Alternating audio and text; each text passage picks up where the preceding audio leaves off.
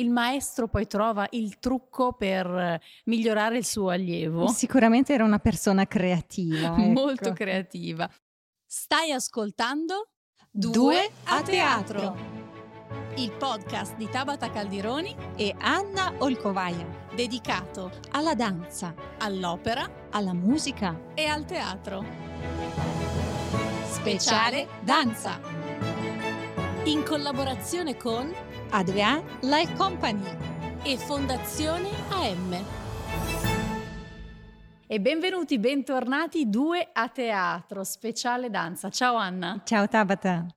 Oggi il nostro viaggio nella danza continua e scopriremo il Cinquecento. E una figura emblematica di questo periodo che nella danza ha avuto grandissima influenza, Caterina de' Medici, una mecenate molto importante come tutta la sua famiglia e alla sua corte si danza tantissimo. Certo, poi nel momento in cui lei va in sposa all'Enrico II ci sono i festeggiamenti per 34 giorni e Ekaterina porta in Francia, a Parigi, tantissimi artisti italiani e anche i cuochi.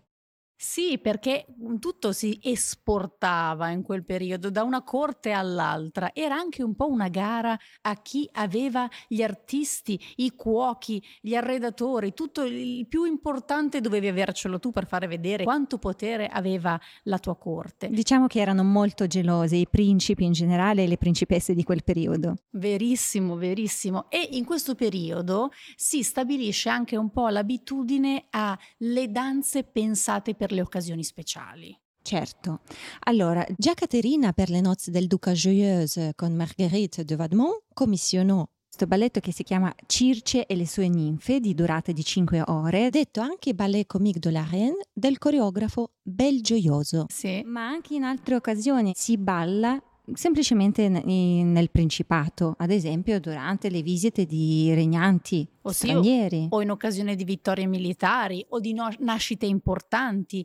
Quindi diventa proprio un, un uso e un costume della corte. Esatto, e sai quali danze venivano ballate? Raccontamele perché so che questo è esattamente il tuo expertise. È vero, adoro le danze di quel periodo e si partiva, si apriva la festa con una danza molto lenta di genere bassa danza sì. chiamata pavana. Fammi indovinare, Ecco. pavana perché assomiglia al movimento del pavone. Esatto, quindi movimenti lenti, cerimoniali, con tanta grazia e ovviamente per mostrare anche La il propria- costume, cioè l'abito d'epoca molto ricco di varie decorazioni. Sì, la propria bellezza e la propria eleganza. Dopodiché seguiva un branel, una danza di origini popolari che si ballava spesso nel cerchio e aveva gli elementi ritmati. Si batteva i piedi, Mhm. le mani, si girava e si divertiva, era proprio una danza giocosa. E a proposito di giocoso, poi non c'era anche la gagliarda? Bravissima. La Gagliarda è un semplice un futuro, diciamo, passo a due, perché è un dialogo danzante tra la donna e l'uomo. Prima c'è la variazione di uomo Mm. con salti e tecnica abbastanza complessa e poi la donna li rispondeva sempre nel modo danzante e ad un certo punto facevano questo giro chiamato volta che poteva essere una mezza volta, quindi mezzo giro o una volta completa che poi è diventata anche la danza a sé e Eh ad sì. esempio Elisabetta, la regina d'Inghilterra, Sì. Elisabetta I, adorava, adorava ballare quella danza. Ecco, appunto abbiamo visto come alle corti la danza diventa fondamentale ed è proprio alle corti che arriva uno dei primi maestri di danza. Eh, sì, di questo periodo possiamo nominare il maestro milanese importantissimo chiamato Cesare Negri, che ha lavorato non solo in Italia ma anche in Francia e anche alla corte spagnola quando gli spagnoli sono arrivati a Milano.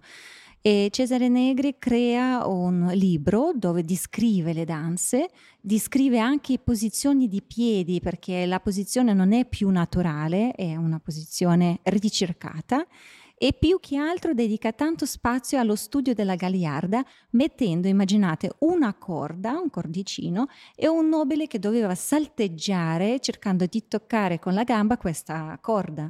Quindi era un modo, un, escamotage per cercare di raggiungere un'elevazione sempre più alta. Questo è, vedi, come il, il maestro poi trova il trucco per migliorare il suo allievo. Sicuramente era una persona creativa. Ecco. Molto creativa. Allora, vi abbiamo raccontato un po' di quello che è successo nel Cinquecento, ma il nostro viaggio prosegue. Prosegue e scopriremo ancora di più cosa succede anche nel secolo precedente. Quindi rimanete con noi per la prossima puntata di Due a teatro. Hai ascoltato Due a teatro. Il podcast di Tabata Caldironi E Anna Olcovaia. dedicato Alla danza, all'opera alla musica. e al teatro. Speciale danza. In collaborazione con Adrian Life Company. e Fondazione AM.